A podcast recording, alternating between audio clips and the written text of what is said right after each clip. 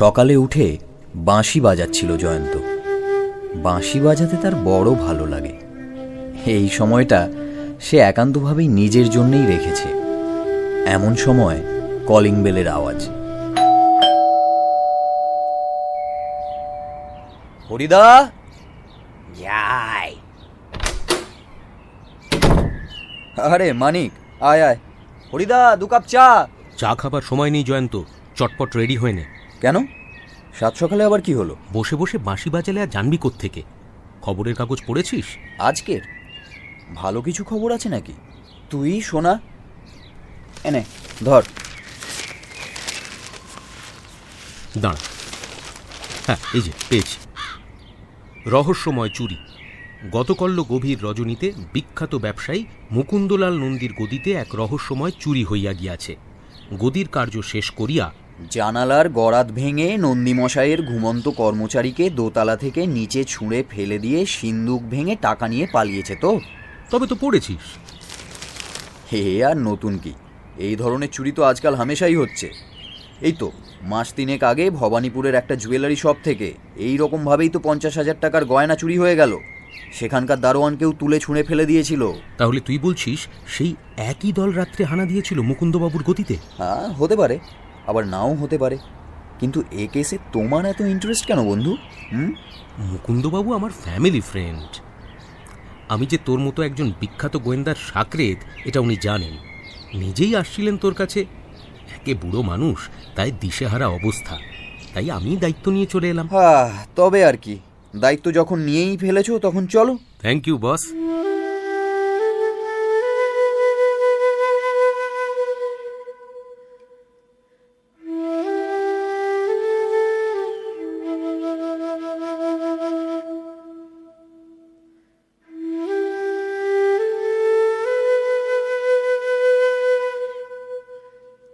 মানিক জয়ন্তকে নিয়ে মুকুন্দবাবুর বাড়িতে গিয়ে পৌঁছলো। অনেক অনেক ধন্যবাদ জয়ন্তবাবু। নিজে যেতে পারিনি তবু আপনি যে মানিকের কথা এসেছেন শুনেছেন বোধহয় বড় বিপদ আমার। এখন আপনারাই ভরসা। অত উতলা হবেন না নন্দীমশাই দেখাই যাক না কতদূর কি করা যায়। আচ্ছা পুলিশে খবর দিয়েছেন? দিয়েছি তো। তারা তো এসে দেখে শুনে গিয়েছে। ডায়েরিও করেছি। জানেন তো ওদের তো আঠেরো মাসে বছর। ঠিক আছে কাকাবাবু। আমরা বরং সময় নষ্ট না করে যে ঘরটায় ঘটনাটা ঘটেছিল সেটা জয়ন্তকে দেখাই। বিলক্ষণ। আসুন জয়ন্তবাবু।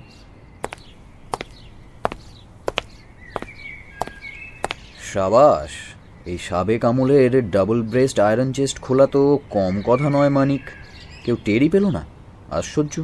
সেটাই তো রহস্য। এমনিতে আমার ঘুম খুব সজাগ। পাশের ঘরেই ছিলাম কাল রাতে। তবু কিছু টের পাইনি। ও আই সি তারপর? ভোরবেলায় রাস্তায় লোকজনের চেঁচামেচিতে আমার ঘুম ভাঙে। নিচে গিয়ে দেখি দীনবন্ধু। মানে আমার যে কর্মচারীটি এ ঘরে ঘুমোতো একটা ঝোপের মধ্যে অজ্ঞান হয়ে পড়ে আছে। রক্তে ভেসে যাচ্ছে। ওই জানলা দিয়ে ছুঁড়ে ফেলেছে তাকে। ভাবুন একবার। হ্যাঁ সে তো কাগজেই পড়েছি। তা দীনবন্ধু তো এখন হাসপাতালে। আগে হ্যাঁ সেই থেকে জমে মানুষে টানাটানি চলছে। জ্ঞান ফেরেনি? মাঝে একবার ফিরেছিল। কিছু বলেছে? না তবে পড়ার সময় নাকি এক ঝলক দেখেছিল। নিচে তিন চারজন লোক দাঁড়িয়ে আছে। ব্যাস। দেখ মানিক জানালার এই শিকগুলো দেড় ইঞ্চি ডায়ামিটারের ছটার মধ্যে দুটো বেঁকে আছে দুপাশে। আর বাকি চারটে হাওয়া। না না ওগুলো দোমড়ানো মোচড়ানো অবস্থায় নিচে পাওয়া গেছে। ভাবছি যে ভেঙেছে তার গায়ে কি সাংঘাতিক জোর? এ কি কোনো মানুষের কম্য হুম সেই তো ভাবছি। যাই হোক আজ আপাতত ফেরা যাক। নতুন কিছু ঘটলে কিন্তু জানাতে ভুলবেন না নন্দীমশাই। না না অবশ্যই। এখন তাহলে পুলিশ যা করার করবে তবে আমরাও আছি। দেখা যাক সবাই মিলে চেষ্টা করে রহস্যের জট খোলা যায় কিনা। আচ্ছা নমস্কার। আসি। নমস্কার।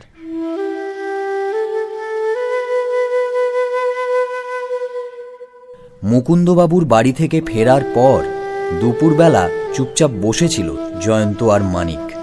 হঠাৎ মানিক বলল কেসটা কিন্তু বেশ ঘোরালো হয়ে উঠল রে জয়ন্ত। কীরকম? আরে ভাই বাড়ি ঢোকার মুখে একটা উটকো লোক এসে বলল আপনি মানিকবাবু তো? আপনার নামে একটা চিঠি আছে। চিঠিটা খুলে পড়তে পড়তে তাকিয়ে দেখি লোকটা হাওয়া। চিঠিটা কি খুব দামি কাগজে লেখা? হ্যাঁ মোটা পার্চমেন্ট কাগজে। হুম কালির রং সবুজ। আশ্চর্য। মুকুন্দ নন্দীর চুরির তদন্ত থেকে সরে না এলে তোর জিন্দেগি বরবাদ হয়ে যাবে বলে শাসিয়েছে নিশ্চয়ই। তার মানে তোর কাছেও এসেছে? তা ভাই এক যাত্রায় কি আর পৃথক ফল হবে? ওই তো টেবিলে। তাহলে এখন কি করবি ঠিক করলি? ভাবছি আপাতত বাঁশি বাজাবো। তুই তবলায় একটু ঠেকা দে। এই ইয়ার কি মারিস না মাইরি? ব্যাপারটা কিন্তু মোটেই আর হালকা নেই। কিন্তু এই চিঠিটা পাওয়ার পর বেশ হালকা হয়ে গেছে রে। বুঝলি না তো? ধর প্রথমত লোকটা চিঠি লিখেছে বাঁ হাতে। কি করে বুঝলাম? না না না ও বিদ্যেটা তোমার জানা। আচ্ছা এবার আন্দাজ করতো বাঁ হাতে কেন লিখলো? ধরা দিতে চাইনি বলে? বেশ কিন্তু লেখাটা যে খুব পাকা হাতের তাতে তো কোনো সন্দেহ নেই। অনভ্যেসের লেখা কি এত পাকা হয় হ্যাঁ? এটা অবশ্য একটা পয়েন্ট তাহলে? তাহলে পয়েন্ট নাম্বার ওয়ান ইজ সে দু হাতেই সমানভাবে লিখতে পারে। নাম্বার টু ডান হাতের চেয়ে তার বাঁ হাত চলে ভালো। কিংবা নাম্বার থ্রি ধরো হয়তো তার ডান হাতই নেই অথবা থাকলেও অকেজো বলে বাঁ হাতে লেখে। সাব্বাস। আরও আছে আরও আছে দাঁড়াও। চিঠি দুটো বল পেনে নয় ফাউন্টেন পেনে লেখা। সবুজ কালি আর দামি কাগজে। এতে বোঝা যায় লোকটা শুধু ধনী নয় শৌখিনও বটে। তাহলে মোটমাট কি দাঁড়াল? পত্রলেখক বাঙালি বড় লোক বিলাসী এবং লেফট হ্যান্ডার মানে বাঁ হাতে লেখে রাইট গুরু! আরে দাঁড়া দাঁড়া এর চেয়েও গুরুতর আরও কিছু খবর আছে। আরও? লোকটা মানে যে চিঠি লিখেছে সে বৈজ্ঞানিক কিনা জানি না তবে মনে হয় কেমিস্ট্রিতে দখল আছে। কি করে বুঝলি? কালির রং দেখে? আহা ওই খামের গায়ে এমন কিছু গুঁড়ো লেগেছিল যেটা খালি চোখে দেখা যায় না। আমার ল্যাবে পরীক্ষা করে দেখেছি। ওগুলো সব কেমিক্যাল পাউডার সম্ভবত যেখানে বসে চিঠি লিখেছে সেই টেবিলে ওগুলো ছড়ানো ছিল। অন্যের বাড়ির টেবিলে বসে তো আর কেউ গোপন মৃত্যুর পরোয়ানা লেখে না। আরে এ তো একেবারে আলী বাবার গল্প হয়ে গেল রে। সেই যে রে কোন খেতে মোহর আটকে ছিল। তা প্রায় সেই রকমই। তাহলে বুঝতে হবে লোকটা আমাদের খুব একটা নাগালের বাইরে নেই। কেননা মুকুন্দ কাকার গদিতে তো আমরা বেশিক্ষণ ছিলাম না। আর বাড়ি ফেরার পথেই চিঠি পেয়েছি। তার মানে সে কাছে পিঠেই ছিল। নিশ্চয়ই ছিল এবং কোনো একটা বাড়িতে। বাড়িতে কি করে বুঝলি? ওরে বাবা গাড়িতে বা রাস্তায় দাঁড়িয়ে লিখলে ওই গুঁড়োগুলো কি লেগে থাকতো চিঠিতে? তার মানে বোঝা যাচ্ছে অপরাধী এই বাগবাজার অঞ্চলেই থাকে। তাহলে তো তাকে গ্রেপ্তার করা খুব কঠিন হবে না। তাই? চারে মাছ এলেই কি ডাঙায় তোলা যায়? যাক আপাতত ওই কাগজের মোড়কটা খুলে বল তো জিনিসটা কি।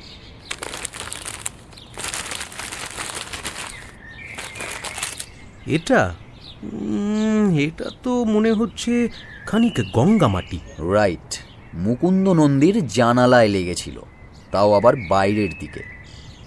এখন প্রশ্ন হচ্ছে ওখানে গঙ্গামাটি এলো থেকে নিশ্চয়ই চোরেদের পায়ে ছিল।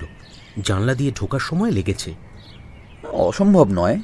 আর গদি থেকে বাগবাজারের অন্নপূর্ণার ঘাটও খুব বেশি দূরে নয়। আরে কি আশ্চর্য! কি হলো? ওই দেখ সেই যে লোকটা আমাদের চিঠি দিয়েছিল। তাই তো। ডাকবি? যদি না আসে? যা প্যাকাটি মার্কা চেহারা দরকার হলে তুলে আনতেও কষ্ট হবে না। তবে ওকে ঠিক চোরেদের দলের লোক বলে মনে হচ্ছে না। এই যে ভাই ও ভাই শুনছো? এদিকে এসো। আরে আমাকে ডাকছেন? হ্যাঁ হ্যাঁ তোমাকেই। একটা কথা শুনে যাও। কি বললাম? উটকো লোক। বলুন স্যার। কোথায় থাকো ভাই? কি নাম? আগে আগে থাকি কুমারটুলি। নাম কেশবচন্দ্র সেন। বাপরে ব্রহ্মানন্দ নাও তো। তুমি তো বিখ্যাত লোকে। কি করো? একটা চায়ের দোকানে কাজ করি। আর খাই দাই ডুগডুগি বাজাই। বাহ তাহলে তো বেশ ফুর্তিতেই থাকো। এই একটাই তো পেট। আচ্ছা তুমি আমাদের যে চিঠি দুটো দিলে সেগুলো কার লেখা? কি করে বলব বাবু? এক ভদ্রলোক দুখানা চিঠি দিয়ে বললেন ওই ছোকরা দুটো যাচ্ছে এই চিঠি দুখানা ওদের দিয়ে এসো। বলে দিয়ে দিলেন দশটা টাকা। আমিও চিঠি দিলুম আর ফোকটে আমার দশটা টাকা কষ্ট হয়ে গেল। হুম কেমন দেখতে ভদ্রলোককে? অত শত খেয়াল করিনি। বেশ লম্বা চওড়া মতো হবে। মাঝ বয়সী গায়ের রং ওই মাজা ঘষা। আর হ্যাঁ হ্যাঁ, মনে পড়েছে। ওই ওই ডান হাতের বুড়ো আঙুলটা নেই। হ্যাঁ? ডান হাতের বুড়ো আঙুল নেই। তুমি ঠিক দেখেছ? ঠিক বেঠিক বুঝি না মশাই। যা দেখেছিলাম বললাম। চলি। হ্যাঁ এসো। আর শোনো এই নাও দশ টাকা। কি করতে হবে? কিচ্ছু না এই যে তোমাকে ডাকলুম এতক্ষণ গল্প স্বল্প করলে এর একটা দাম নেই। গল্পের জন্য টাকা? ক্যা বাত! আজ কার মুখ দিকে উঠেছিল মাইরি কে জানে? এই জন্যই কথায় বলে খুদা যা দেতা হ্যাঁ তো চলি স্যার। নমস্কার। কি বুঝলে brother Manik Chand really Jayanta you are a genius আমি বলছি একদিন তুই শার্লক হোমসের চেয়েও বড় ডিটেকটিভ হবি। মিলিয়ে নিস। পরে মেলাবো। আপাতত চল গঙ্গার ধারে একটু হাওয়া খেয়ে আসি।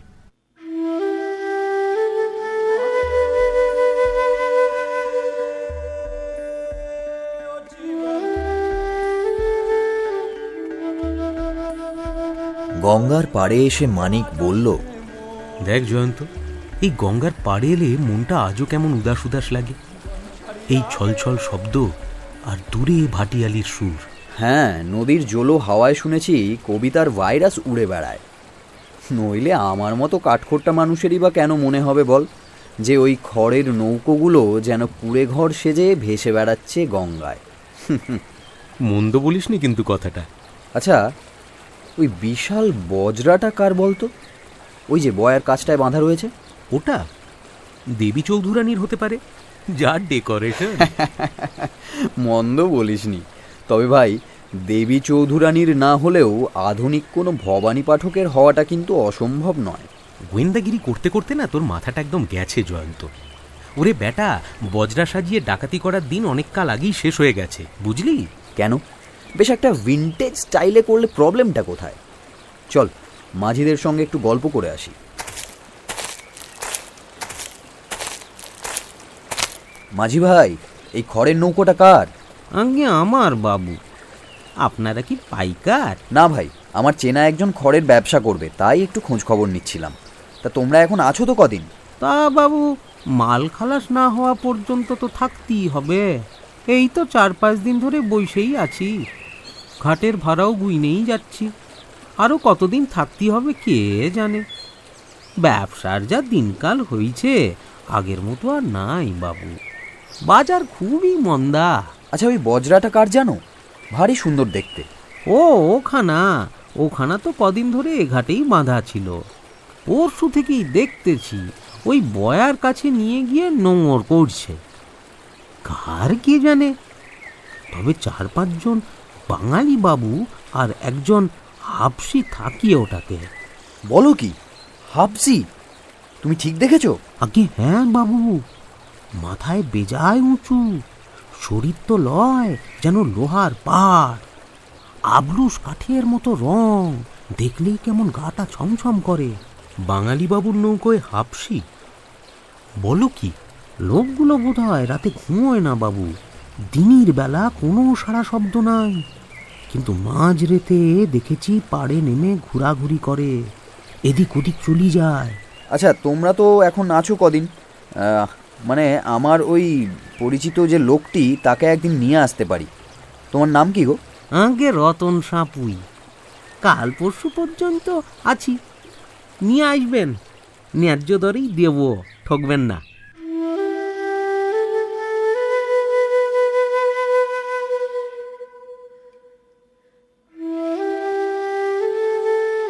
বিকেলের দিকে মানিক জয়ন্তর বাড়িতে এলো। কে? আমি মানিক। আসুন। জয়ন্ত? দাদাবাবু তো দুপুরবেলা বেরিয়েছেন। বারে জরুরি দরকার বলে ফোন করে নিজেই হাওয়া? এসে যাবেন এখুনি। আহ, ওই তো ওই বোধ হয় এলো? আগে না দারোগা বাবু এসেছেন। আসুন স্যার। সুন্দর বাবু আরে আসুন আসুন স্যার। এমন অসময়?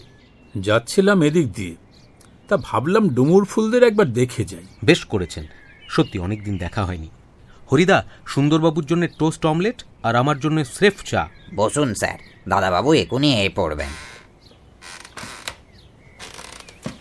হুম। শুনলাম তোমরা নাকি মুকুন্দবাবুর কেসটা নিয়ে খুব মাথা ঘামাচ্ছ? কই তেমন তো কিছু নয়। কে জানে বাবা তোমাদের তো গুণের ঘাট নেই তিলকে তাল বানিয়ে ছাড়বে। সামান্য একটা চুরির পেটি কেস নিয়ে এত তুলকালাম করার কি আছে হে? কেঁচো খুঁড়তে গিয়ে অনেক সময় তো সাপও বেরিয়ে পড়ে সুন্দরবাবু।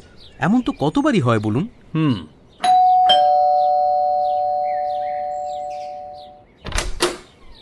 এই তো জয়ন্ত এই দেখো কে এসেছেন। আরে সুন্দরবাবু আপনার কথাই তো ভাবছিলাম মনে মনে। তা মনে মনে না ভেবে সশরীরে একবার ভাবনাটা দেখিয়ে এলে পারতে থানায় গিয়ে। তাহলে তো আর পর্বতকে হাঁপাতে হাঁপাতে মোহাম্মদের কাছে ছুটে আসতে হতো না। আপনি নিজে আমার ঘরে এলেন হে কি আমার কম সৌভাগ্য? হরিদা! হরিদা দেখে গেছেন তোমাকে এ নিয়ে মাথা ঘামাতে হবে না। আচ্ছা একটা খবর আমাকে দিতে পারেন সুন্দরবাবু? কি? সকালে বাগবাজার অন্নপূর্ণা ঘাটের কাছে দেখছিলাম একটা খুব সুন্দর বজরা বাঁধা রয়েছে। দিন তিন চার ধরেই নাকি আছে ওখানে ওটা। ওটা কার যদি বলতে পারেন? বজরা? হবে কারও? আমি কি জল পুলিশ নাকি?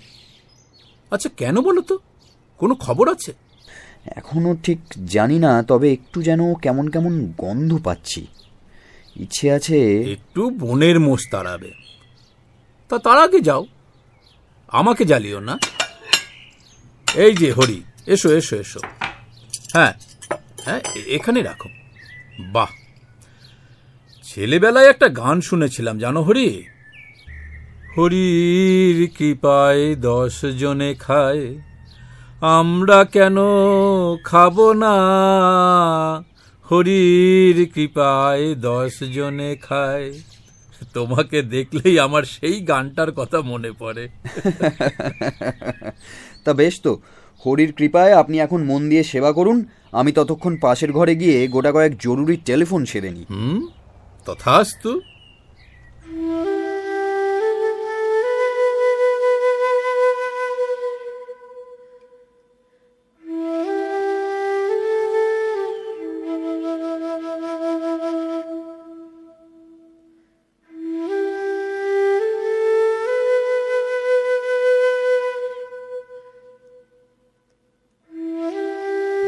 এবেলা আবার মানিককে নিয়ে গঙ্গার ঘাটে এলো জয়ন্ত। ও মাঝি ভাড়া যাবে? কোন দিকে যাবেন বাবু? আরে এদিকে আসুন না। বিশেষ কোথাও না এই একটু এদিক ওদিক ঘুরে গঙ্গার হাওয়া খাব দুই বন্ধু মিলে। চলুন বাবু এর সময়টা গঙ্গার হাওয়া খুব মিঠে।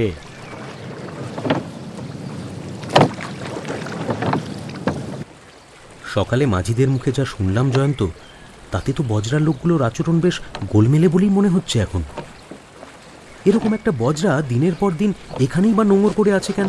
মুকুন্দ কাকার গদি তো এখান থেকে খুব বেশি দূরে নয়। তাছাড়া একজন হাবসিও থাকে বজরায় শুনলি তো? হ্যাঁ সেটাও আশ্চর্য। বাঙালি হাপসি কম্বিনেশন খুব একটা নজরে পড়ে না। তাছাড়া হাপসি শুনেই তুই কীরকম যেন একটা এক্সাইটেড হয়ে গিয়েছিলি। ইয়েস তোকে বলা হয়নি। মানে তোকে বলার মতো কোনো কারণ খুঁজে পাইনি আর কি। সেটা হচ্ছে নন্দীমশাইয়ের জানালার গড়াদে সেদিন আমি কয়েক গোছা চুল পেয়েছিলাম। চুল? হ্যাঁ ব্রাদার কালো মোটা কোঁকড়ানো চুল। মাইক্রোস্কোপে দেখে ওগুলো তো কোনো কাফরি জাতির মাথার চুল বলেই মনে হলো। বলিস কি? এ তো সাংঘাতিক প্রমাণ। কাল পর্যন্ত এর কোনো অর্থ আমার কাছে স্পষ্ট ছিল না কিন্তু সকালে মাঝির কথায় এবার যেন একটু আলো দেখতে পাচ্ছি। ওই দেখ জয়ন্ত পাড়ে দাঁড়িয়ে একটা লোক ঘন ঘন লাল কাপড় ওড়াচ্ছে। হুম সিগন্যালিং আমরা বজ্রার দিকে যেতে পারি ভেবে মনে হয় সাবধান করে ভাই সি তার মানে ডাল মে কুচ কালা হ্যায়। রিভলভারটা সঙ্গে এনেছিস তো? হ্যাঁ এনেছি। অ্যালার্ট থাকবি। যে কোনো মুহূর্তেই বিপদ আসতে পারে। মাঝি ভাই! বলুন বাবু। ওই যে বজ্রাটা দেখছ না? ওর পাশ দিয়ে একবার নিয়ে চলো না। এ কি বজ্রারে জয়ন্ত? এ তো ফ্লোটিং প্যালেস। বাপের জন্মে এমন বজরা কখনো দেখিনি ভাই। যা বলেছিস। কাশ্মীরের হাউস বোটগুলোও সুন্দর কিন্তু সে শুধু ভেতরটা। তাছাড়া ওগুলো একতলা এটা আবার দোতলা। ছাদটা দেখেছিস? কেমন চকচকে পেতলের রেলিং দিয়ে ঘিরে দিয়েছে। চারপাশে আবার কত রকমের ফুলের টব। বেশ রুচি আছে কিন্তু ভদ্রলোকের। বাইরেটা যার এই ভেতরটা না জানি কেমন হবে। সেটা ভেতরে এলেই বুঝতে পারবেন। কে? আমি, এ বজরার মালিক। বজরা দেখবেন তো, তা বাইরে কেন? ভেতরে আসুন। ওরে কে আছিস? বাবুদের বজরায় তুলে নে। আসুন ভাই, আসুন আসুন। ব্যাস ব্যাস ব্যাস। যা, ঘরগুলো ভালো করে ঘুরে ঘুরে দেখিয়ে দে। যান ওর সঙ্গে।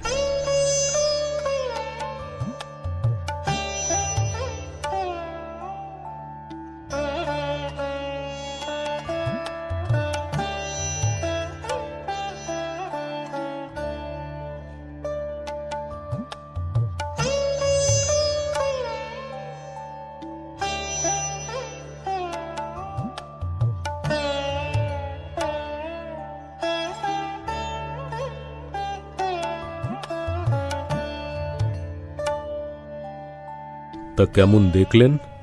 অসামান্য। বলা যায় এ একটা অভিজ্ঞতা। কি নেই আপনার বজরায়? এ তো প্যারাডাইস। আপনাদের ভালো লেগেছে জেনে খুশি হলাম। আসলে এখনকার বাবুদের শখ হলো লঞ্চ বা মোটর বোট এইসব কেনা। ওসব কল কবজার জিনিস আবার আমি উম, দু চক্ষে দেখতে পারি না। একবার বিগড়লি গেল। তাছাড়া এর মধ্যে বেশ একটা বনেদি ভাবও আছে। কি বলুন? আশ্চর্য! আপনারা দাঁড়িয়ে রইলেন কেন? আরে বসুন। হ্যাঁ বসছি। আপনার এই ঘরটা তো দেখছি বইয়ে ঠাসা। হ্যাঁ এটা আমার মোবাইল স্টাডি বলতে পারেন। যখন বজরায় থাকি। আপনার খুব পড়াশুনোর শখ না? ওই একটু আধটু আর কি। ভালো লাগে। চমৎকার! লক্ষ্মীর সঙ্গে সরস্বতীর কম্বিনেশন। রেয়ার স্পেসিম্যান ওদিকে টেবিলে আবার বকযন্ত্র মাইক্রোস্কোপ টেস্ট টিউব এসবও দেখছি। ওটাও বাতিক। অল্প স্বল্প কেমিস্ট্রির চর্চা। হ্যাঁ অনেকগুলো কেমিস্ট্রির বই দেখছি। আসলে এই সাবজেক্টটা আমাকেও না ভীষণ টানে। তাই? বাহ বাহ বাহ। আহ, কি- কিছু যদি মনে না করেন মানে দু চারটে লেটেস্ট বইয়ের নাম লিখে দিলে এ আর বেশি কি? এক্ষুনি দিচ্ছি। এই এই নিন। ধন্যবাদ। এতক্ষণ রইলাম আলাপ পরিচয় হলো অথচ নামটা ভবতোষ মজুমদার নিবাস বাগবাজার। বাবু শিগগিরই আসুন। আকাশে মেঘ জমেছে ঝড় উঠবে। বলি কি? ঝড়? তাহলে চলি স্যার। আলাপ করেও বেশ ভালো লাগল। চলি পরে আবার দেখা হবে। নমস্কার।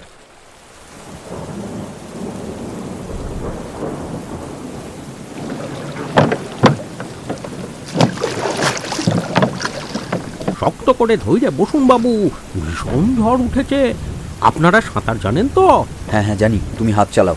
কাজটা বোধহয় বুদ্ধিমানের হলো না রে জয়? ওই বজরার চেয়ে এই ঝড় অনেক ভালো মানিক যা হবার হবে। ওই দেখ জয় একটা স্পিড বোট আমাদের লক্ষ্য করে ছুটে আসছে। সর্বনাশ ওই তো সেই কাফরি চলে ঝাঁপ দে মানিক চলে ঝাঁপ দে আচ্ছা, গিয়ে গিয়ে চল গিয়ে চল। কতক্ষণ? যতক্ষণ পারা যায়। নৌকোটা ঘুরিয়ে দিল বোটটা। এই, দেখ দেখ আবার এদিকে আসছে। ফায়ার মানিক ফায়ার কর ফায়ার কর।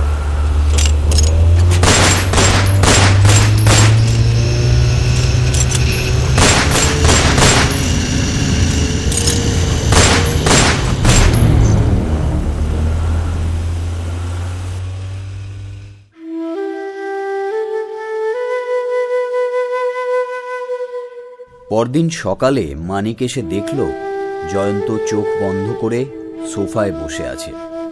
জিজ্ঞেস করল কিরে জয়ন্ত ঘুমোচ্ছিস নাকি? হুম চোখ বুজে থাকলেই কি মানুষ ঘুমোয়?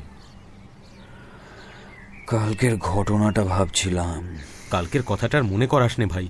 উফ ওই বেটা জমদূতের মতো কাফরির হাত থেকে যে যান নিয়ে ঘরে ফিরতে পেরেছি এ আমাদের চোদ্দ পুরুষের ভাগ্যি।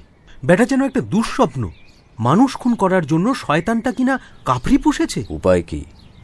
ওই মোটা শিক বেঁকিয়ে ঘরে ঢোকা দোতলা থেকে মানুষ ছুঁড়ে ফেলা ডাবল ব্রেস্ট সিন্দুক ভেঙে মাল হাতানো। এ তো আর যে সে লোকের কম্য নয় ভাই। কিন্তু স্পিড বোর্ড নিয়ে ওই মুহূর্তে লোকটা কোথায় পালালো বলতো? পোর্ট পুলিশে খবর দিলেই ওটার হদিশ মিলবে। তবু আমার মনে কিন্তু একটা খটকা থেকেই গেল জয়ন্ত। খটকা আবার কিসের? বইয়ের নামগুলো কিন্তু ভবতোষ মজুমদার আমাদের সামনে বসে ডান হাতেই লিখলেন, কালো কালিতে, এবং তার হাতে সবকটা আঙুলি আছে। ব্যাপারটা কেমন গোল মেলে না? আহা, আমি দেখে নিয়েছি, ওর লেখা কাগজ আর আমাদের চিঠির কাগজ একই, তবে হাতের লেখাটা অন্য লোকের।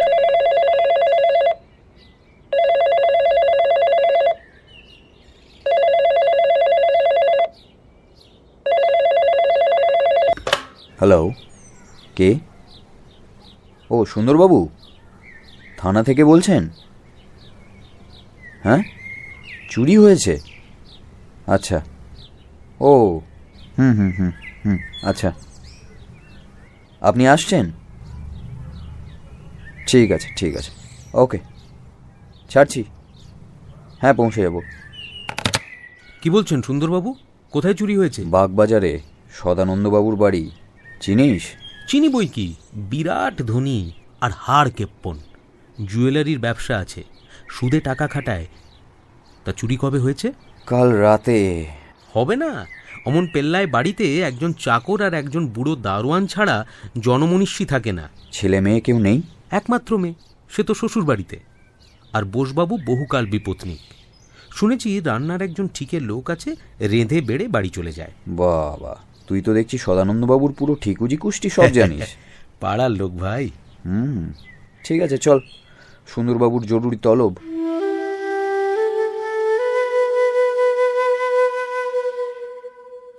সদানন্দবাবুর বাড়ি পৌঁছে জয়ন্ত আর মানিক দেখল সদানন্দবাবু বিলাপ করছেন। ভীমরতি মশাই ভীমরতি।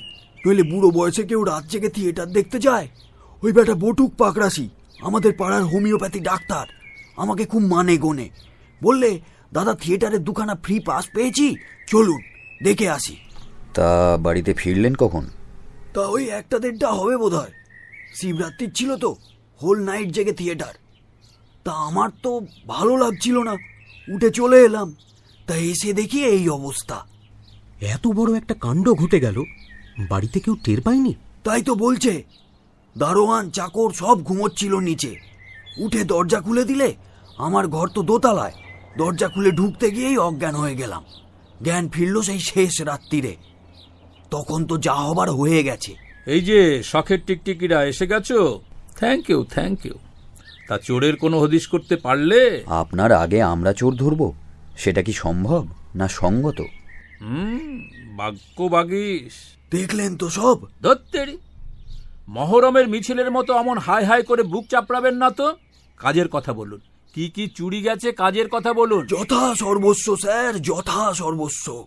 সব নিয়ে গেছে। যথা সর্বস্ব রেখেছিলেন কেন সিন্ধুকে? চোরকে লোভ দেখিয়ে পুলিশকে দৌড় করাবার জন্যে? যত সব। লিস্টে দিন লিস্টে দিন। তা হঠাৎ ঘরে ঢুকে কচি খোকার মতো অজ্ঞান হতে গেলেন কেন? কি করে জানব স্যার?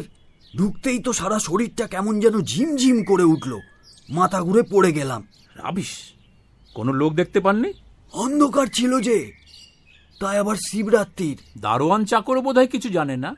তাই তো বলছে। হুম সব কটাকে সব কটাকে চালান দেব। আরে জয়ন্ত তুমি আবার মেঝের উপরে হামাগুড়ি দিতে শুরু করলে কেন? এখানে কিছু কাঁচের টুকরো পড়ে আছে। কুড়িয়ে রাখছি। কাঁচের টুকরো আমার ঘরে? এই তো দেখুন না। এ তো দেখছি হালকা পাতলা কিছু কাঁচের গুঁড়ো। টুকরো কই? এগুলো কি হীরক চূর্ণ ভাবলে নাকি হে? হিরে ভাবলে কি আর এত যত্ন করে নিয়ে যেতাম? সদানন্দবাবু বলুন। আপনার ওই কুঁজোর পাশে দেখছি একটা কাঁচের গ্লাসে আধ গ্লাস জল রয়েছে। আপনি খেয়েছেন? কই না? গ্লাসটা তো কুঁজোর মুখেই ঢাকা দেওয়া ছিল। ওখানে এলো কি করে? মানিক ম্যাগনিফাইং গ্লাসটা একটু দে তো ভাই। এই নে। সাবাস শার্লক হোমস এটা তো সত্যিই আমার মাথায় আসেনি। হুম ওতে ছাপ টাপ কিছু পেলে নাকি আঙুলের? ছাপ আছে তবে সেটা চোরের কিনা জানি না। ওটা আপনি নিয়ে যান। পরীক্ষার রিপোর্টটা পেলে তখন বোঝা যাবে। হুম। চলো হে মানিক। সুন্দরবাবু সময় করে একবার যদি আমার ওখানে আসেন মনে হয় আপনাকে কিছু নতুন খবর শোনাতে পারব। দেখুন। হুম তথাস্তু।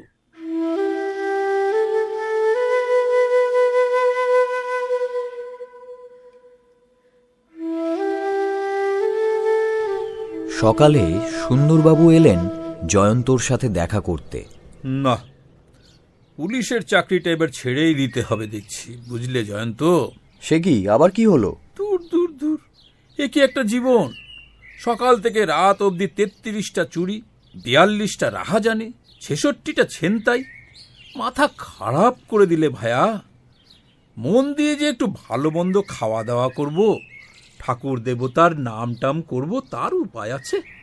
লাইফটা আমার লাহামিরাজেবল করে ছাড়লে। হরিদা সুন্দরবাবু এসেছেন। ঠাকুর দেবতার যোগান দিতে না পারি অন্তত দারোগা ভোজন করিয়ে একটু পুণ্য সঞ্চয় করতে দিন। থ্যাংক ইউ থ্যাংক ইউ তা তোমার মানিক জোরটিকে দেখছি না। আসবে এখুনি একটা কাজে গেছে। চাক কিছু হদিশ করতে পারলে? দেখুন সুন্দরবাবু দেশে আজকাল বৈজ্ঞানিক চোরের উৎপাত বেড়েছে মানেন তো। বৈজ্ঞানিক চোর? মানে সোনার পাথর বাটি শাকের আবার ক্যাশ মেমো? সত্যি সত্যি জয়ন্ত ওই বাজে ডিটেকটিভ বইগুলো পড়ে তোমার মাথাটি গেছে। বৈজ্ঞানিক চোর হ্যাঁ? হাসছেন।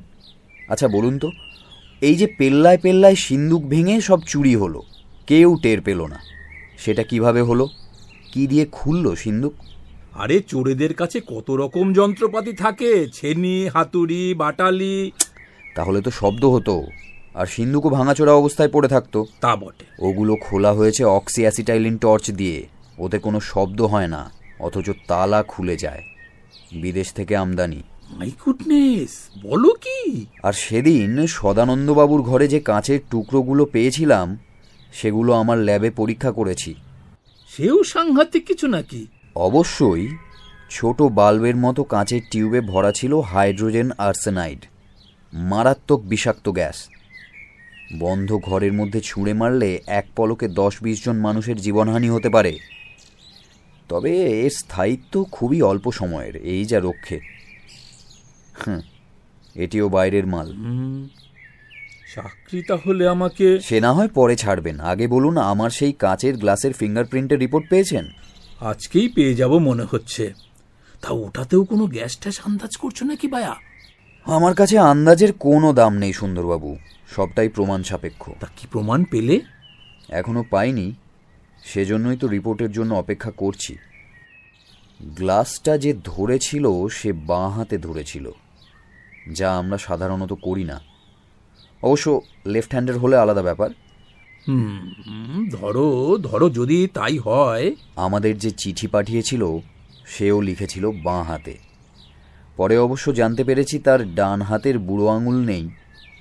ধরুন ওই হাতের সঙ্গে যদি পুরনো কারও হাতের ছাপ মিলে যায় এবং প্রমাণ হয় সুন্দরবাবু!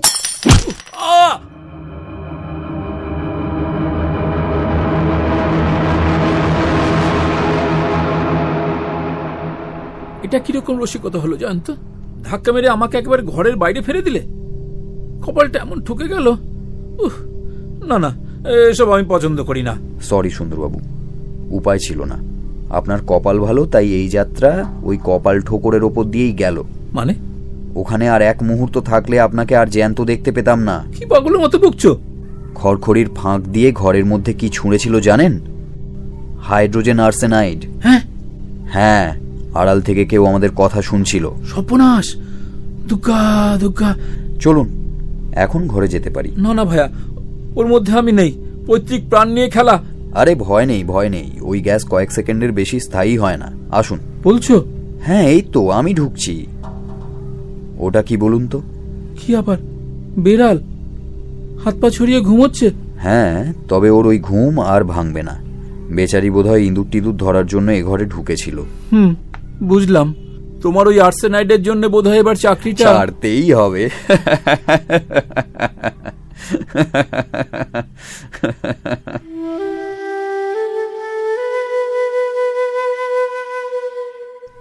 সন্ধেবেলা মানিক আর জয়ন্ত দুজনে মিলে বসে আলোচনা করছিল কেসটার ব্যাপারে।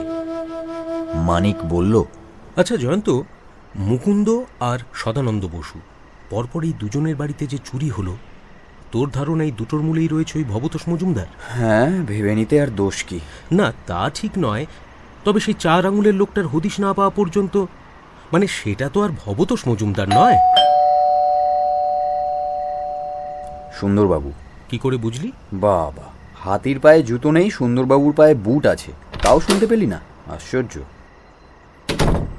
আসুন আসুন সুন্দরবাবু আপনার কথাই হচ্ছিল অনেক দিন বাঁচবেন। আমার কথা বাদ দাও। কিন্তু তোমার মতো ম্যাজিশিয়ানের অনেক দিন বাঁচা দরকার হে। ম্যাজিশিয়ান? নিশ্চয়ই। হয় ম্যাজিশিয়ান নয় গণৎকার। নইলে কি করে বললে? কাচের গ্লাসে যার হাতের ছাপ আছে তার ডান হাতের বুড়ো আঙুল নেই। সত্যি? হুম। আজই রিপোর্ট পেলাম। যার হাতের ছাপ পাওয়া গেছে পুলিশের খাতায় সে খুব পুরনো পাপি। তার নাম বলরাম চৌধুরী। সত্যিই তার ডান হাতের বুড়ো আঙুল নেই। গ্লাসে তাই বা হাতেরই ছাপ ছিল। তাহলে ভবতোষ মজুমদার নয় বলরাম চৌধুরী? ব্যাপারটা যে আবার গুলিয়ে গেল রে জয়। ধীরে বন্ধু ধীরে। রজনী এখনও বাকি। আগে বলরাম সম্পর্কে জানি? বলরাম চরিত্রটা তাহলে একটু শোনান সুন্দরবাবু। বলরাম একটা ভয়ঙ্কর লোক।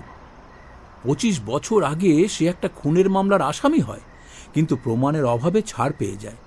বিশ বছর আগে একটা ডাকাতের মামলায় ধরা পড়ে সেখানেও খালাস পেয়ে গেল। উনিশ বছর আগে বড় বাজারে এক রাহাজানির কেসে ধরা পড়ে তিন বছর জেল হয়। জেল থেকে এক হাফসির সঙ্গে বন্ধুত্ব হয়। হাফসি? হাফসির সঙ্গে বন্ধুত্ব? হ্যাঁ। আর তাকে নিয়ে কয়েকদিনের মধ্যেই জেল ভেঙে পালিয়ে যায়। খুবই সম্ভব। ওহ ওটি যা চিজ। চেনো নাকি? পরে বলছি আপনি চালিয়ে যান। তারপর এক বছরের মধ্যে পর পর তিনটে খুন চারটে ডাকাতি করেছে। কিন্তু আজও পুলিশ তাদের হদিশ পায়নি। গত ষোলো বছরের মধ্যে তেমন কোনো খবরও ছিল না। ভেবেছি মরে ঠরে গেছে কিন্তু এতকাল পরে আবার এই বলরামের কোনো ছবি টবি নেই পুলিশের খাতায়? আছে বই কি? সব এনেছি তোমার জন্যে। ছবি ইতিহাস সব। শুধু ওর ভূগোলটা বুঝতে পারছি না হ্যাঁ। কোন অঞ্চলে বিরাজ করছিল এতকাল? চেহারা দেখলে আতকে উঠবে হে হ্যাঁ এই দেখো। আরে বাস এ কি বিভৎস চেহারা রে মানিক। জয় এ তো ভবতোষ নয়? না বলরাম চৌধুরী। কিন্তু এ তো অসম্ভব সুন্দরবাবু। কোনটা? এই ছবিটা দেখ মানিক। পঁচিশ বছর আগে তোলা। পেছনে লেখা আছে তখনই নাকি ওর বয়স ছিল পঁয়তাল্লিশ বছর। তার মানে এখন সত্তর। তাহলে সেই কাফরির বয়সও ওরই কাছাকাছি? হিসেব তো তাই বলে। কিন্তু আঙুলের ছাপ তো আর মিছে কথা বলবে না ভাইয়া দুজনের ফিঙ্গারপ্রিন্ট কখনো কি এক হয়? সে তো বটেই সেখানেই তো ব্যাপারটা গুলিয়ে আরে যায় এইসব ক্রিমিনাল একশো বছর বয়সও ডাকাতি করতে পারে। সে কথা হচ্ছে না সুন্দরবাবু কিন্তু যে লোকটি ওকে দেখেছে সে কিন্তু মোটেই ওকে বুড়ো বলেনি বরং বলেছে মাঝ বয়সী। তাহলে ধরে নাও সেটা ছিল ছদ্মবেশ। তাই কি? জয়ন্ত সাপ সে কি? কোথায়? বাপরে!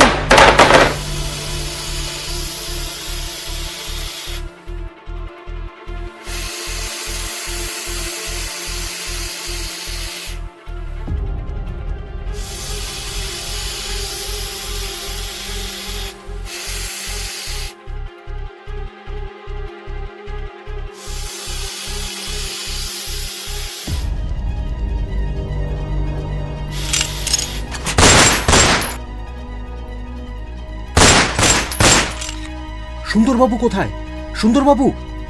সুন্দরবাবু! মরেছে আপনি কোথায়? এই তো খাটের নিচে। আটকে গেছি বেরোতে পারছি না।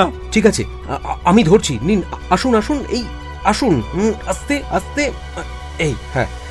ওহ এ তোমার কি ধরনের রসিকতা জয়ন্ত? বাড়ির মধ্যে এরকম পাইথন পুষে রেখেছো? রসিকতা? আরে আমি পুষবো কেন? পেছনের বাগান দিয়ে কেউ ঢুকিয়ে দিয়ে গেছে। আসলে আমাদের খুন করতে চেয়েছিল। দেড় দু মন ওজনের এই অজগর দোতলায় ঢুকিয়ে দেওয়া তো যে সে লোকের কম্য নয়। মনে হয় এখানেও সেই কাফরি। আমি চললাম জয়ন্ত তোমার বাড়ি আর আসছি না। সে কি? কেন? আবার জিজ্ঞেস করছ? এ তো যতগৃহ হে। সেদিন গেল হাইড্রোজেন আর্সেনাইড না কি যেন বললে? আজ আবার হ্যারিসন রোডের মতো ময়াল। এরপর কোনোদিন দেখব আফ্রিকার সিঙ্গি গন্ডার হাতি হিপ্পো ঢুকিয়ে দিয়ে গেছে। দু দুবার ভাড়া কেটেছে। এবার লাস্ট স্ট্রোকটা বাকি। কথায় বলে বারবার তিনবার। না হে আর নয়। নমস্কার। এত গুলিগুলার শব্দ কেন দাদা বাবু ওরে বাবা এ কি? মৃত্যুদূত খুব জোর বেঁচে গেলাম হরিদা। এত বড় সাপ। সাপ নহে হরি ওকে বলে অভি অভিশাপ। চামড়াটা ট্যান করিয়ে জুতো বানাবেন নাকি সুন্দরবাবু? রসিকতার একটা সময় আছে মানিক। আমি আমি চললুম। আরে বসুন বসুন সুন্দরবাবু। হরিদার হাতের চা ফেলে চলে গেলে নরকে পৌঁছতে হবে আপনাকে। বসুন। কিন্তু বাগানের দিকের গেট তো বন্ধ থাকে দাদা বাবু খুললো কে? সেটাই তো ভাবছি। মালি এসেছিল। সে তো দেশে গেছে।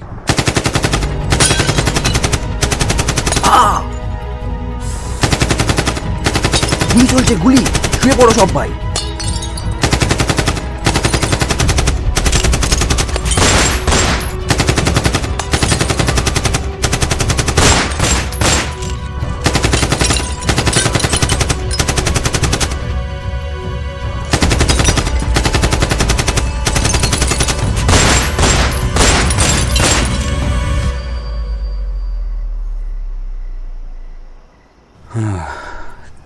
থেমেছে।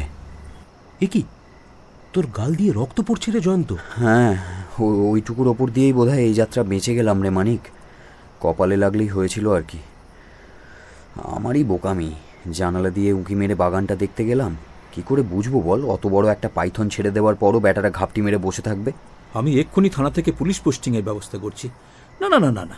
এরকম অরক্ষিত অবস্থায় থাকার কোনো মানেই হয় না। দেখি দেখি টেলিফোনটা দেখি। হ্যালো?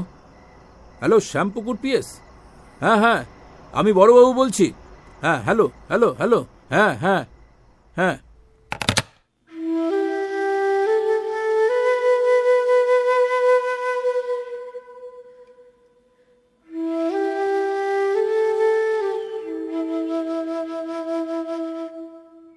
তুমি ভূত দেখেছ হরিদা? ভূত?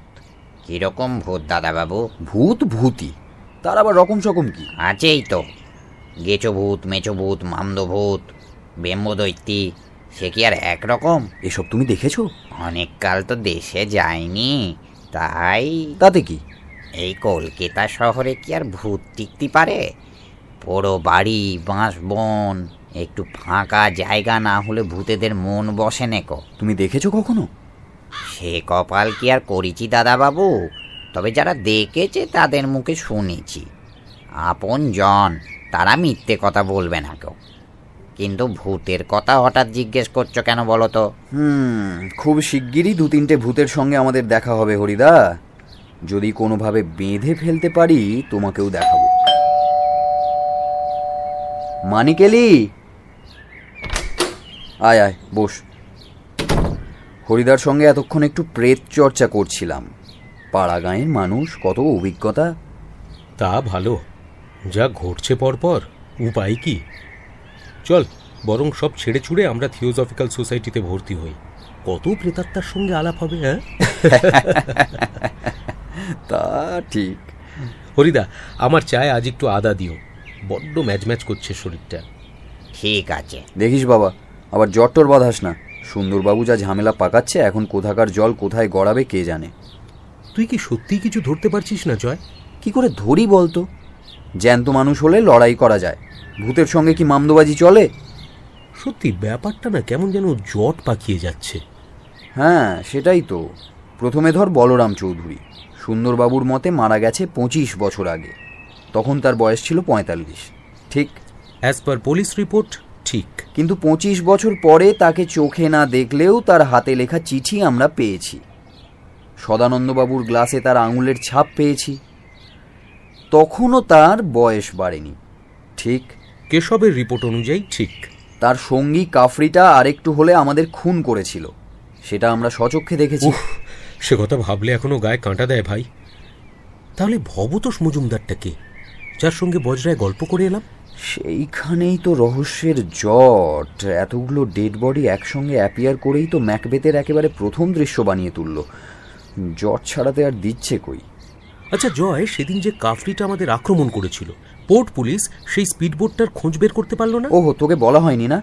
ওই স্পিড বোটটা ভবতোষেরই ছিল। সেটা প্রমাণ হলে তো অ্যাটম টু মার্ডার চার্জে ওকে গ্রেপ্তার করা যায়। মানিক রে তুই চলিস ডালে ডালে ভবতোষ চলে পাতায় পাতায়। ওই ঘটনার পরদিনই কাগজে বিজ্ঞাপন বেরিয়েছিল। ত্রিবেণীর ঘাট থেকে ভবতোষের স্পিডবোট চুরি হয়ে গেছে দুদিন আগে। যে খোঁজ দিতে পারবে তাকে পুরস্কার ইত্যাদি এবং ইত্যাদি। বোঝা গেল? তারপর? তারপর আর কি। বাগবাজার খালের ভেতর থেকে ফাঁকা স্পিডবোটটা উদ্ধার করে পোর্ট পুলিশ তার মালিককে ফেরত দিয়েছে ব্যাস। চমৎকার। তবে আর কি। আহ! জয় হোক হরিদা you are great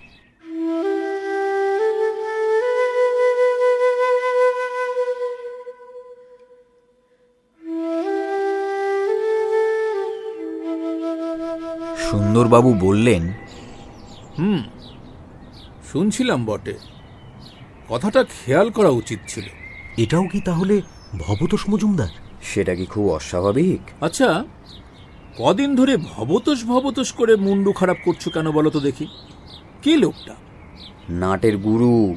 hands up এক পায়ে বলে তোমার মাথার খুলি আমি উড়িয়ে দেবো। আরে থামুন থামুন থামুন সুন্দরবাবু। ও আমার লোক খবর টবর দেয়। বিখ্যাত লোক সুন্দরবাবু। কেশবচন্দ্র সেন। না না ব্রহ্মানন্দ নন ইনি কুমোরটুলির চায়ের দোকানে কাজ করেন কি করে বুঝব? যা উচ্চিংড়ের মতো চেহারা। তাছাড়া তোমার এ বাড়ি তো বাঘের খাঁচার চেয়েও ডেঞ্জারাস কি নেই হে?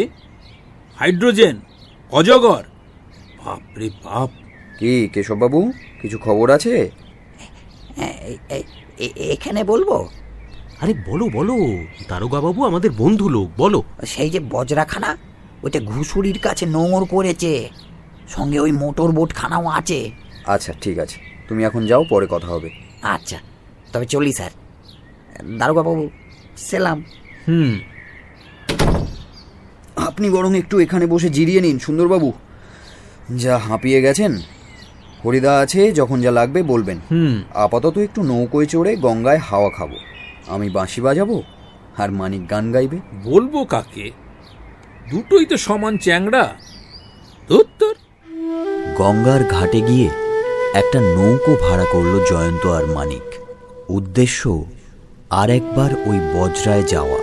নৌকোয় বসে নদীর হাওয়া খেতে খেতে মানিক বলল মাইন্ড ইউ জয়ন্ত সেদিন কিন্তু ওই বজরা দেখতে এসেই বিপদে পড়েছিলাম।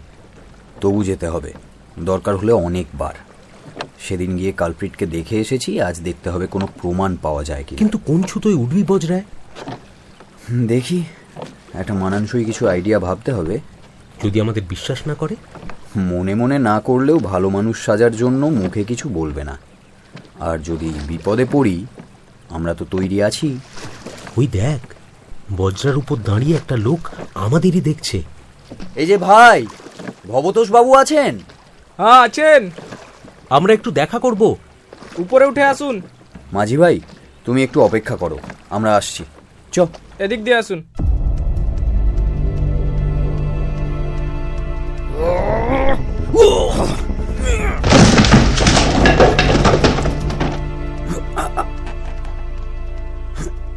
এ কি?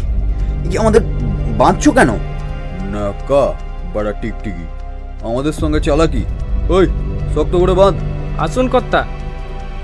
তোদের ব্যবস্থা হচ্ছে। ঘুঘু দেখেছ ফাঁদ দেখনি। থাক পড়ো এখানে কুত্তার দল। আরে পানসিওয়ালা যদি খোঁজে? ও ভাড়া মিটিয়ে বলে দে বাবুরা পড়ে যাবে। তালামার দরজায়।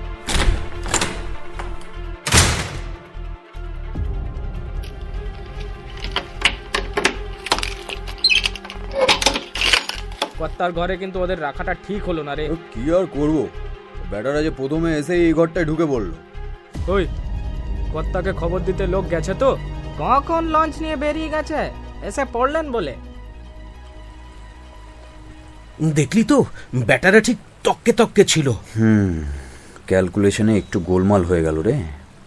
কই বাত নেই ভবদোষ আসার আগে ঘরটা ভালো করে একটু ঘুরে দেখে নিতে হবে। কিন্তু দেখবি কি করে? ওফ বাবারে দড়ি দিয়ে যা আষ্টে পৃষ্ঠে বেঁধেছে। ম্যাজিক জানিস? এই দেখ। এ কি? খুললি কি করে? একে বলে মাসল কন্ট্রোল। বাঁধার সময় ফুলিয়ে রেখেছিলাম।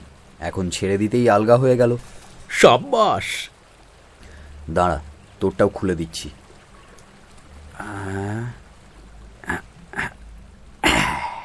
Now you are free my friend চল খুঁজে দেখি সময় কম।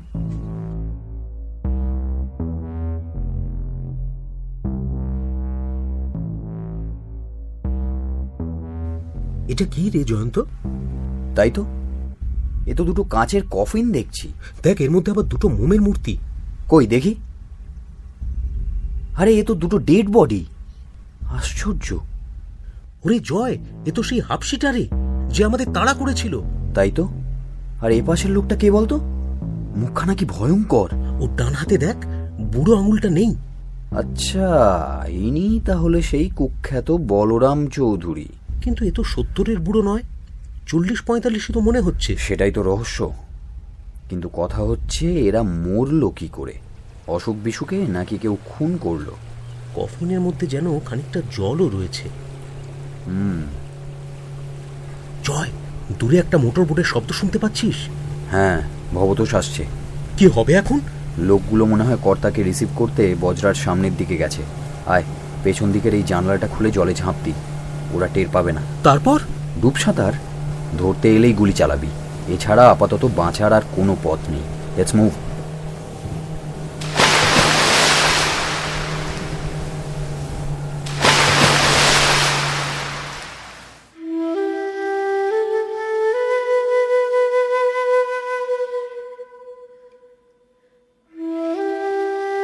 সন্ধেবেলা সুন্দরবাবু এলেন জয়ন্তর কাছে।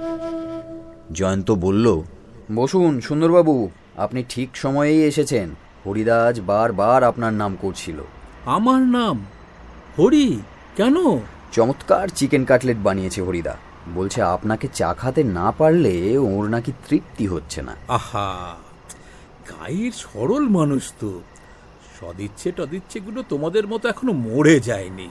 Good good very good. কিন্তু খেতে খেতে আপনাকে যে একটু বক্তৃতা শুনতে হবে।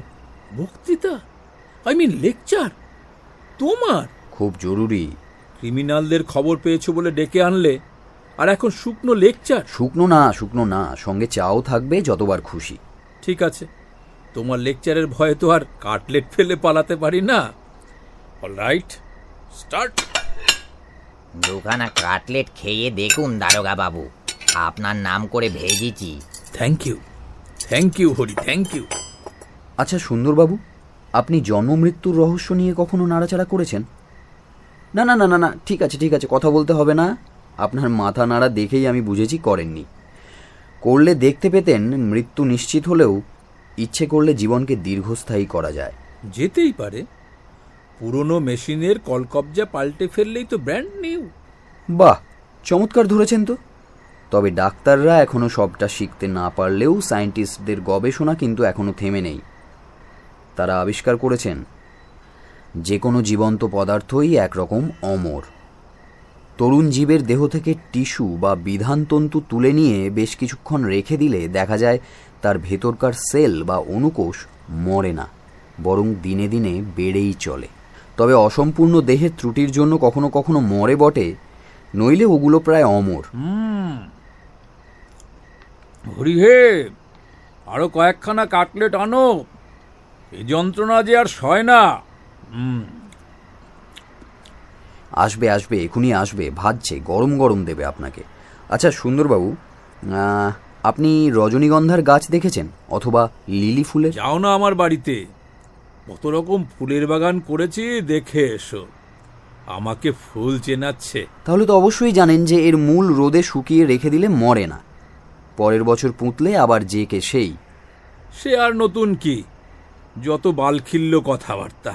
আপনি শুনেছেন কিনা জানি না ভোরনফ নামে এক বৈজ্ঞানিক একটি তরুণ বানরের টিস্যু এক বৃদ্ধ মানুষের শরীরে ঢুকিয়ে তাকে প্রায় যুবক বানিয়ে তুলেছিলেন অনেক কাল আগে। আচ্ছা আপনি ক্যারল সাহেবের নাম শুনেছেন? পুলিশ কমিশনার মিস্টার ক্যারল তো? উনি তো রিটায়ার করে গেছেন। না না আমি একজন জগৎ বিখ্যাত বৈজ্ঞানিকের কথা বলছি। উনি উনিশশো বারো সালে নোবেল প্রাইজ পেয়েছিলেন। তা হবে। চিনি না। তার মতে মানুষকে মৃত্যুর হাত থেকে উদ্ধার করা অসম্ভব নয়। মানুষের দেহকে মাঝে মাঝে ঘুম পাড়িয়ে যদি অনেককালের জন্য গুদামজাত করে রাখা হয় এবং মাঝে মাঝে বের করে ওই রজনীগন্ধা বা লিলির মতো এই পৃথিবীতে লীলা খেলা করতে দেওয়া হয় তাহলে মানুষের পরমায়ু শত শত বছরও হতে পারে। যথেষ্ট হয়েছে। এবার তোমার এই গাঁজাখুরি গপ্প বন্ধ করো তো জয়ন্ত আচ্ছা সাধু সন্ন্যাসীরা মাঝে মাঝে সমাধিস্থ হন। শোনেননি? হ্যাঁ রামকৃষ্ণদেবের কথা শুনেছি। ওর নাকি এমনি সমাধি হতো। হ্যাঁ যোগী হরিদাসের কথা শোনেননি? সমাধিস্থ অবস্থায় মাটির নিচে চল্লিশ দিন পুঁতে রাখা হয়েছিল। তারপর যখন তুলে আনা হলো আবার ধীরে ধীরে স্বাভাবিক হলেন। হ্যাঁ ছেলেবেলায় কিসে যেন পড়েছিলাম। এসব যদি সত্যি হয় তবে গুদামজাত করলে শরীর নষ্ট হবে কেন? যোগীরা যোগবলের সাহায্যে করতেন আর বিজ্ঞানীরা করেন রসায়নের সাহায্যে। হয় না? এতক্ষণে আমি তোর বক্তৃতার মানে বুঝতে পারছি জয়। তার মানে তুই বলছিস যে ভবতোষ ওই রকম কোনো মেডিসিনের সাহায্যে বলরাম আর কাফরিটাকে ঘুম পাড়িয়ে রেখেছে। কফিনের মধ্যে জলগুলো ছিল আসলে কেমিক্যাল তাই তো? অ্যাবসলিউটলি আর ভবতোষ যে একজন কেমিস্ট সে তো আমরা আগেই জেনেছি। উফ আবার সেই ভবতোষ। হচ্ছিল ক্যারল সাহেবের কথা এর মধ্যে ভবতোষ আসে কোত্থেকে হ্যাঁ? মানিক সুন্দরবাবুকে তুই একটু বুঝিয়ে বল তো কোত্থেকে আসে। ওই তো হরিদাও কাটলেটের থালা এনেছে। আমি ততক্ষণ কটা জরুরি কাজ সেরে নি চটপট। কেমন? জয়ন্ত উঠে গেল নিজের কাজ সারতে। মানিক সেই ফাঁকে সুন্দরবাবুকে সমস্ত কথা খুলে বলল।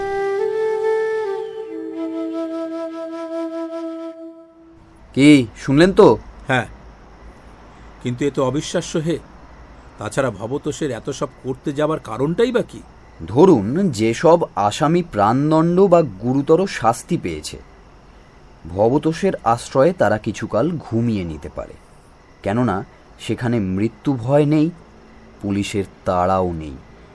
আর ভবতোষের সুবিধে তার পাপ কাজ করানোর জন্য সে কিছু এক্সপার্ট লোক পেয়ে যাচ্ছে। অথচ যখনই পুলিশ খোঁজ করছে অথবা নিজের দরকারে সে তাদের ঘুম পাড়িয়ে রাখছে তরল ওষুধ ভরা কাঁচের কফিনে? Splendid splendid. ভাবছি লোকটা যদি ওর এই অসামান্য আবিষ্কার কোনো মহৎ কাজে লাগাতো। না না আর কোনো কথা নয়। আজই পোর্ট পুলিশের সঙ্গে কথা বলে লঞ্চের ব্যবস্থা করছি। ভবতোষ কিচ্ছু টের পাওয়ার আগেই ওর খেল খতম হ্যাঁ?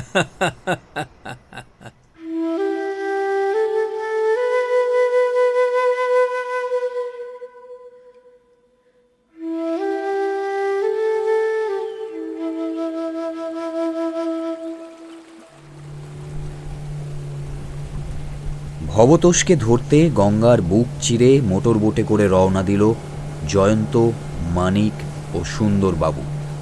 সঙ্গে পুলিশ। মোটর বোটের ড্রাইভারের উদ্দেশ্যে সুন্দরবাবু বললেন এটা কি চালাচ্ছি বলো তো জয়ন্ত? এটা কি মোটর লঞ্চ না গাধা বোট? স্পিড কই স্পিড হ্যাঁ? স্পিড কোথায়? খুব জোরেই তো চালাচ্ছে সুন্দরবাবু। আপনি এত উত্তেজিত হবেন না আপনার আবার প্রেশারের ধাত। আপনি অসুস্থ হয়ে পড়লেই সব মাটি। অসম্ভব। এখন আমার উত্তেজনার ব্যারোমিটার হু হু করে চলে যাচ্ছে। ওই ভবতোষের ভবলীলা শেষ না করা পর্যন্ত পারদ আমি নামাতে পারব না জয়ন্ত। মানিক কোথায়? ওই তো দূরবীন চোখে চারিদিকে নজর রাখছে। হুম। ঘুষুরি আর কত দূর?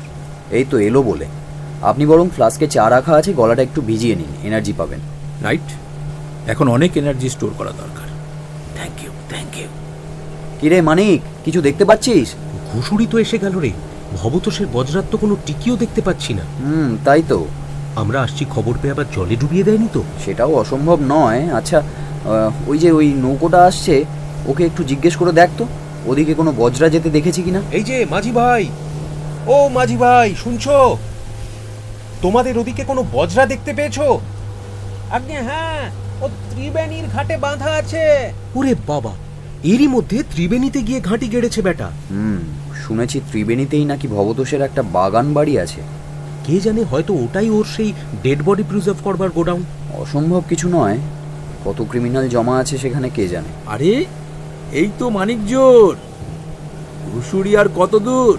সে তো আমরা অনেকক্ষণ ছাড়িয়ে এসেছি। হ্যাঁ? এ কেমন রসিকতা হে? ঘুষুরিতে যাচ্ছি ক্রিমিনাল ধরতে আর সেই ঘুষুরি পিছনে ফেলে চলে এলাম। এই সারেং রোককে রোককে আরে না না ঠিক আছে ঠিক আছে আপনি চালান। তার মানে?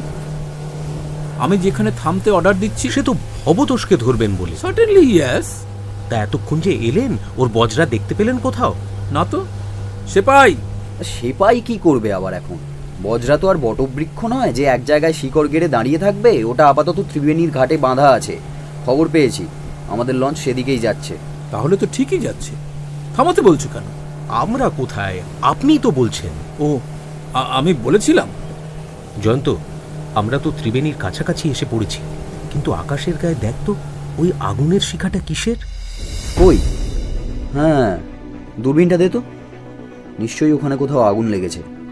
আরে বাপরে তো দাও দাও করে আগুন জ্বলছে। ওরে আমাকে কেউ দুখানা ডানা দিবি রে? আমি বাজ পাখির মতো উড়ে গিয়ে ভবতোষের ঘাড়ে গিয়ে ছো মারি? ড্রাইভার সাহেব যেখানে আগুন লেগেছে লঞ্চ সেদিকে নিয়ে চলুন। খবরদার। সিধে চলো। ওসব বাজে গুণটাগুণ দেখার সময় নেই আমাদের। কি মুশকিল দেখতে পাচ্ছেন না? যেখানে আগুন লেগেছে তার সামনের ঘাটেই সেই বজ্রা আর স্পিডবোটটা বাঁধা রয়েছে। তার মানে ওটাই তো ভবতোষের বাগান বাড়ি সম্ভবত আমরা আসছি বুঝতে পেরেই ভবতোষ পালাবার চেষ্টা করছিল। কিন্তু সে পথ বন্ধ দেখে তাড়াতাড়ি এখানে এসে নিজেই বাড়িতে আগুন ধরিয়ে দিয়েছে। হ্যাঁ। কিন্তু কেন? কারণ তার বিরুদ্ধে যেসব প্রমাণ আছে তা সে মুছে দিতে চায়। এ তো খুব সহজ কথা। হুম? এ বাবা বাতাসে কি পেট্রোলের গন্ধ রে? যত এগোচ্ছি। পেট্রোল ছড়িয়েই আগুন লাগিয়েছে বাড়িতে। সেপাইরা শোনো। সবাই যে যার বন্দুক লোড করে নাও লঞ্চ পাড়ে ভেরার সঙ্গে সঙ্গেই বাড়িটা ঘিরে ফেলবে। কেউ বাধা দেবার চেষ্টা করলেই ফায়ার করবে। আমার অর্ডার ইস কি গন্ধ রে বাবা। কেন শ্মশানে এসে পৌঁছেছে? একরকম তো তাই। যতগুলো ডেড বডি মজুদ ছিল ওর গোডাউনে সব ওই আগুনে পুড়ে শেষ হয়ে গেল। হায় রে কত পাপ না জানি করেছিল ওরা। সৎকারও হলো না। তবে একটাই সান্ত্বনা জীবন্ত পুড়লেও অচেতন বলে কোনো যন্ত্রণা ভোগ করল না। জয়ন্ত ওই দেখ। আরে ওই তো ভবতোষ। জামা কাপড়ে দাও দাও করে আগুন জ্বলছে। ওর আগুনই ওকে বাড়ির বাইরে ঠেলে দিয়েছে। ও কি সুন্দরবাবু? ওর দিকে যাবেন না?